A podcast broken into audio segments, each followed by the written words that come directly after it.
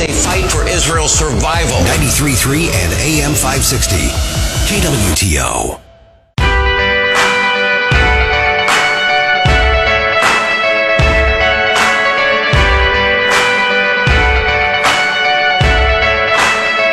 This is the Elijah Haahr Show.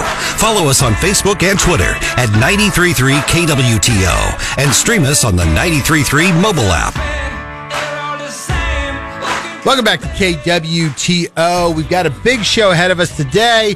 505 Bruce the Theologian is going to join us, talk about the latest in Christianity. But first, let's get an update on what happened last night in the Missouri Senate. Joining us now from Jefferson City, Scott Faughn. Scott, welcome back to the show. Uh, Mr. Speaker, always great to join you. One of those great nights where you get to, you know, do the people's business, go have you a dinner, maybe come back and observe your committee, be in bed by 10 o'clock, and the Senate hadn't even really started yet. uh, Scott, you know the rules. We start every day with the question of the day. This one's in honor of the filibuster last night. If you had to speak for 12 hours, what would you and what could you speak on for 12 hours? The St. Louis Cardinals. I love it. The history of the St. Louis Cardinals. Absolutely. Or, or if we need to do 24 hours, we do the problems they currently have.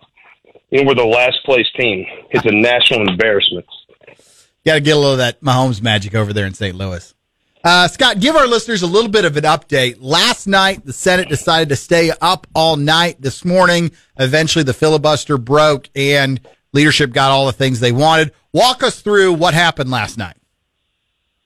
Well, it really started about two, three weeks ago. They grabbed the gubernatorial appointment. So you're going to serve on a committee, the Highway Commission, really the chiropractor board, the elevator safety board the governor appoints you, the Senate confirms you. It's usually a pretty mundane thing. Every so often, somebody will run into trouble, but they just the the um, the new Freedom Caucus, which is bizarre, right? If you're a senator, why are you in a caucus?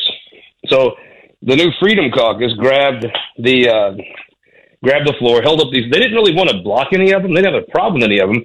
They just wanted to kind of harass leadership, which has kind of been the story for five years now.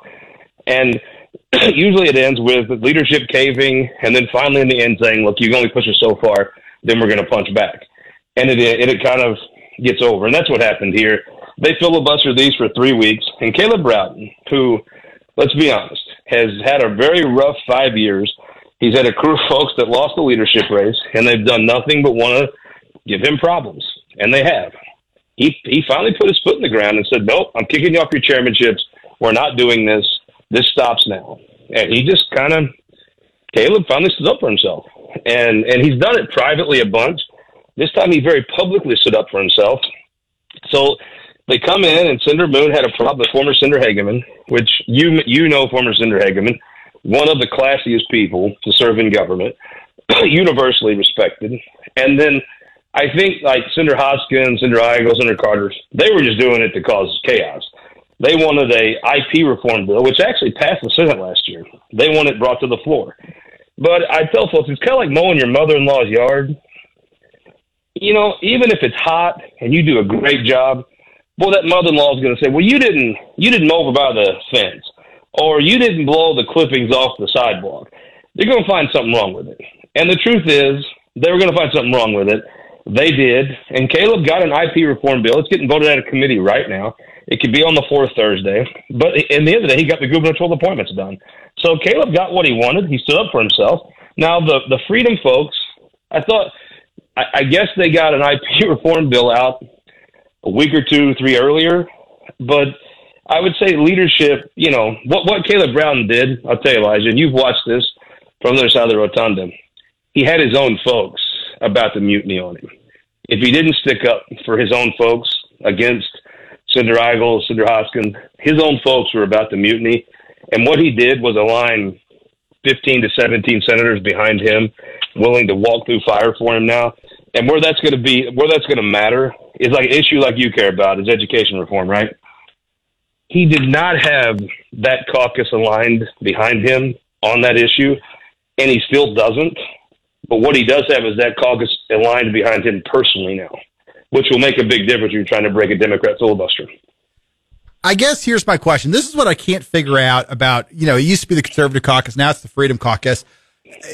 You know, I get if you want to filibuster because you have a demonstrable goal in mind, but I'm not sure that anybody knew what the goal was and, and that the goal was any different than they were going to get regardless. As you mentioned last year, the Senate passed IP out early. They were probably going to pass the House's IP the last two weeks of session, and then filibustering over personal property taxes came up and blocked them. This year they were going to do it again. They said it was going to be the first issue they worked on. And so I couldn't figure out what's what was the definition of winning from the Freedom Caucus perspective because you know giving up today um, uh, doesn't doesn't seem like a win. Uh, I mean, they didn't really win anything, but I I really think the goal is to kind of give the Republicans as much grief as they can. I, I think, uh, you know, there was a goal. They wanted uh, Caleb Rowden and Cindy Laughlin to resign and step down, which, I mean, all all that does is take your your Republican members and make them more loyal to Cindy and Caleb. It makes that goal. I mean, I'm tell you right now, Caleb Rowden has never had the support amongst the Republican caucus that he has right now.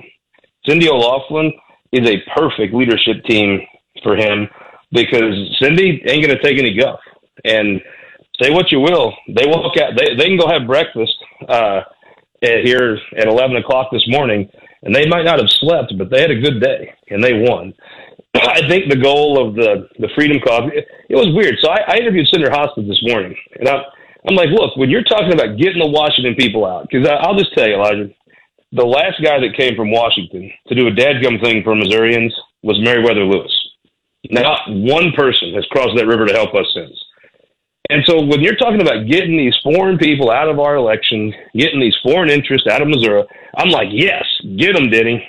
And then he's like, well, I'm part of the National Freedom Caucus. I'm like, what? Why would you want to do things like Washington doesn't?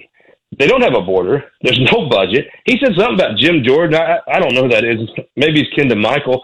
But I'm like, why would you want to emulate those total failures in Washington? Washington should come to Missouri and emulate us. I don't know why you would join a national group ever. It seems like just a terrible idea to do anything like Washington does it.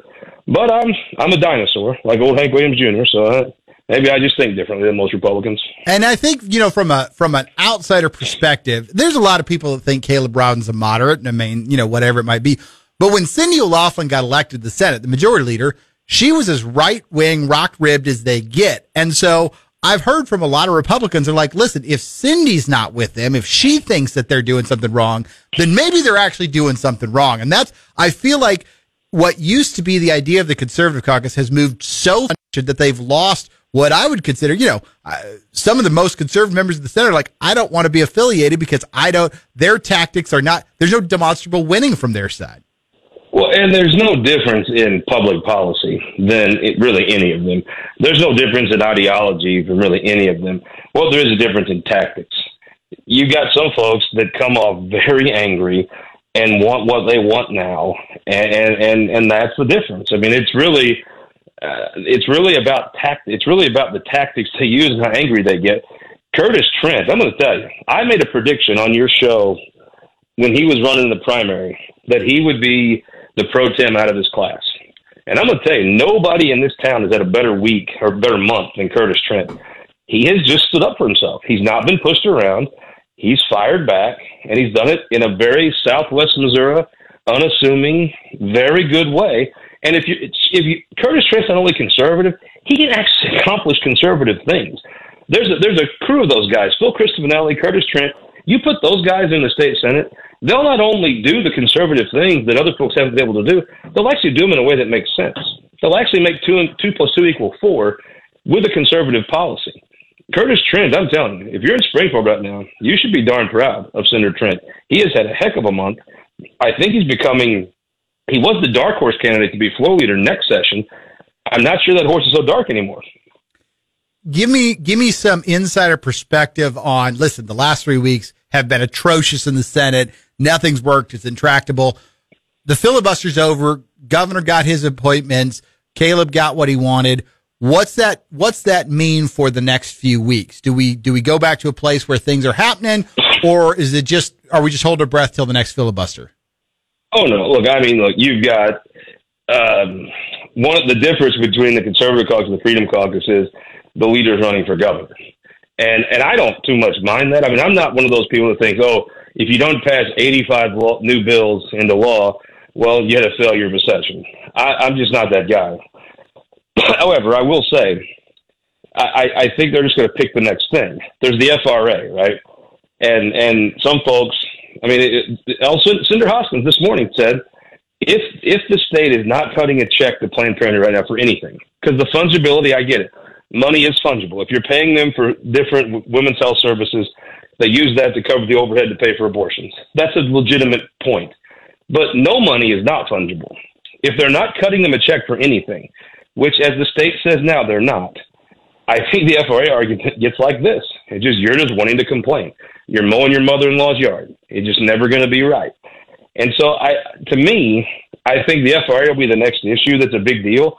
But I mean, you got to pass the FRA. You're not going to have hospitals if you don't. I mean, some of this stuff, I get it. It makes for good Facebook fodder. But in reality, you have to have like an you know actual. And my my pet peeve is it's like sometimes it's the religious folks that'll just say things they know are not true, and say, well, it's just politics. I'm like, well, yeah, but you're just supposed to be a Christian, right? And so you watch that. The FRA will be the next fight. After that, it'll be what kind of IP reform. There's 200 votes in the legislature for IP reform. Until you have to decide what type you're going to pick, then that number dwindles quickly. Um, Bill Eigel wants to, wants to end property taxes. He has a great concept.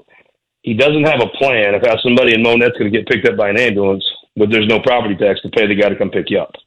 So some of those things are going to be the fights that um, it's always great to be the backup quarterback. It's always great to be the critic that gets to sit up in the gallery or or sit in the Senate and criticize leadership. It's very hard to accomplish. It was always very easy for those guys when you were speaker to sit back and say, "Well, obviously that dumb speaker should have done this." Well, you had to actually do the things, and doing the things is very hard. Does the next time there's a filibuster, let, us take the FRA. Does leadership take a filibuster seriously? If if they they broke one already, it doesn't look like they had to give up that much to do it. Are, are is the Freedom Caucus somewhat neutered now? Uh, it, I mean, what success? I think success was to get attention for some of these folks. Like Senator Carter, it, it, you know, she looks very conflicted. Senator Carter, success for her is actually passing some legislation. So how long is she going to want to be part of something whose goal is just to kind of get as much attention as you can get and then fold? I don't know, you know, if she doesn't see some success on her priorities, she may get a little tired of this. Senator Moon, he's got a priority, a couple of them. How long is he going to want to be part of something that that kind of isn't isn't meeting his needs? If you're running for governor, this is meeting your needs in spades. If you're not, I I mean, like Senator Brattin, he has a big deal right now. There's a landfill with a bunch of his constituents. A lot of them voted for him, and I'm going to tell you, Senator Brattin couldn't pass gas in the Missouri Senate right now. No way. Now, Senator Cierpiot, who is very beloved and respected, has kind of adopted these folks from northern Cass County as his folks and is trying to pass this bill. How is Senator Cierpiot going to go to other senators and say, hey, do a favor for me and Rick Brattin? It's just not real. So is Rick Brattin going to continue? I mean, there will be a point Rick Brattin realizes that no one cares about his bill. They just don't like him because he's done nothing but antagonize and, and attack them. I mean, it's, these are human beings, right? They're, they're human beings with, with when you when you publicly bemoan and attack them with things they feel like are lies, they're not just all that excited to help you, and that's just that's just human nature. So, how long will he go through before he realizes he's got a reelection that's actually kind of an interesting one? It's a three way race. A guy from his home county cutting his votes. I think he could actually potentially lose that. And if he can't pass this landfill bill, I, that goes to the narrative of you know if you wanted a toddler to get a Uzi, you got to the right senator. If you wanted to actually pass a bill that matters, well, did you? I mean, you can't. So, how long will Senator Cierpiot want to kind of babysit that piece of legislation? I don't know. So, I think some of these folks have to wonder. I mean, what are you here for? If you're just here to kind of garner attention for a couple folks to run, and that's what you've decided this election, your session is going to be, then you're all in, right? But I wonder how long you hold. I mean, they already lost Senator Ben Brown, a freshman from Washington, Missouri. He was part of their crew. He bailed, and now he's the he's chairman of economic development, which, as you know, is a plum committee assignment. His career, every lobbyist in this state, every interest group wants Ben Brown to carry their bill because he's the hot hand right now. Nick Schroer came in with tons. I mean, who has more political talent than Nick Schroer? I'm not sure I could really answer that question, but boy, his office is a pretty lonely place right now. So, how long do these other folks want to subjugate their interests? Like anything, how how leadership? How do you get someone to subjugate their interests for your interests? I I wonder. Uh, leadership's having a great day. They have 17 folks, a line behind them, pretty excited. I think the FRA they'll rule the uh, the pro life kind of over over the top language. It's like, okay, we're not paying Planned Parenthood now. We're going to really not pay them. I think folks will they'll, that'll be ruled out of order. There'll be a filibuster, probably an all nighter, and then you know what do you do? I mean, if you're Senator Mary Elizabeth Coleman, I I don't know why you would stick your neck out on something that has nothing to do with abortion at this point. If they're just going to endorse Senator Onder in the congressional race the day he announces anyway, so I I think there's some I think there's some folks that have. If I had to guess, the logic and reason is on leadership side. And while there'll be a lot of great Facebook posts, and there'll be a lot of activists stirred, and that's a great thing, and it's very valuable if you're running for office. I think when the when the when the brass tacks of this comes down, there's a lot of momentum behind leadership now, and I'm with you. What did you get for just three weeks of complaining? You got an IP reform to the floor. Let's say, let's arguably say two or three weeks early, which is not nothing. But boy, ask Senator Carter if it's worth it. Ask Rick Brattin and all those folks that want this landfill stopped if it was worth making your toxic any of your interests. And, and I'm not saying he killed. It's too early to say something's dead. But boy, if if I was at landfill, I'd buy Senator Brattin some new shoes and some throat lozenges and say, "Get out there, pal. Let's do this." You just keep telling everything, everybody, what you think of them. Um, so there, there, there'll be a reshuffle now after this is over. I think that reshuffle how many folks are going to sign up to do this again? I think when you get abortion involved, people will. But after the abortion one, which I think we all know how that's going to end, I, I, what's the third one? And, and did they did they sign up for the third time? I think that's where you start to wonder, and, and some folks are going to start to ask, okay, what's in this for me? Scott, appreciate the answer is not much. Scott, really appreciate the insight. Uh, go get some sleep now. I'm sure you've earned it. you bet, buddy. Thanks a lot. Hey, that was Scott Faughn of the Missouri Times giving us an insight on what happened last night. Short and sweet all of the work that was done over the past three weeks by the Freedom Caucus to, to filibuster, nothing really happened. Nothing really changed. And, and as, as Scott said, listen, you got other filibusters coming up, but now they've called their bluff. Do, do they really have any strength? Do they start to lose some of the members? We got a lot of more to discuss on the show. Don't forget, coming up, 505 Bruce the Theologian. I want to talk to him about the latest in Christianity. Stick around. What remains can only be what's true. If all was lost.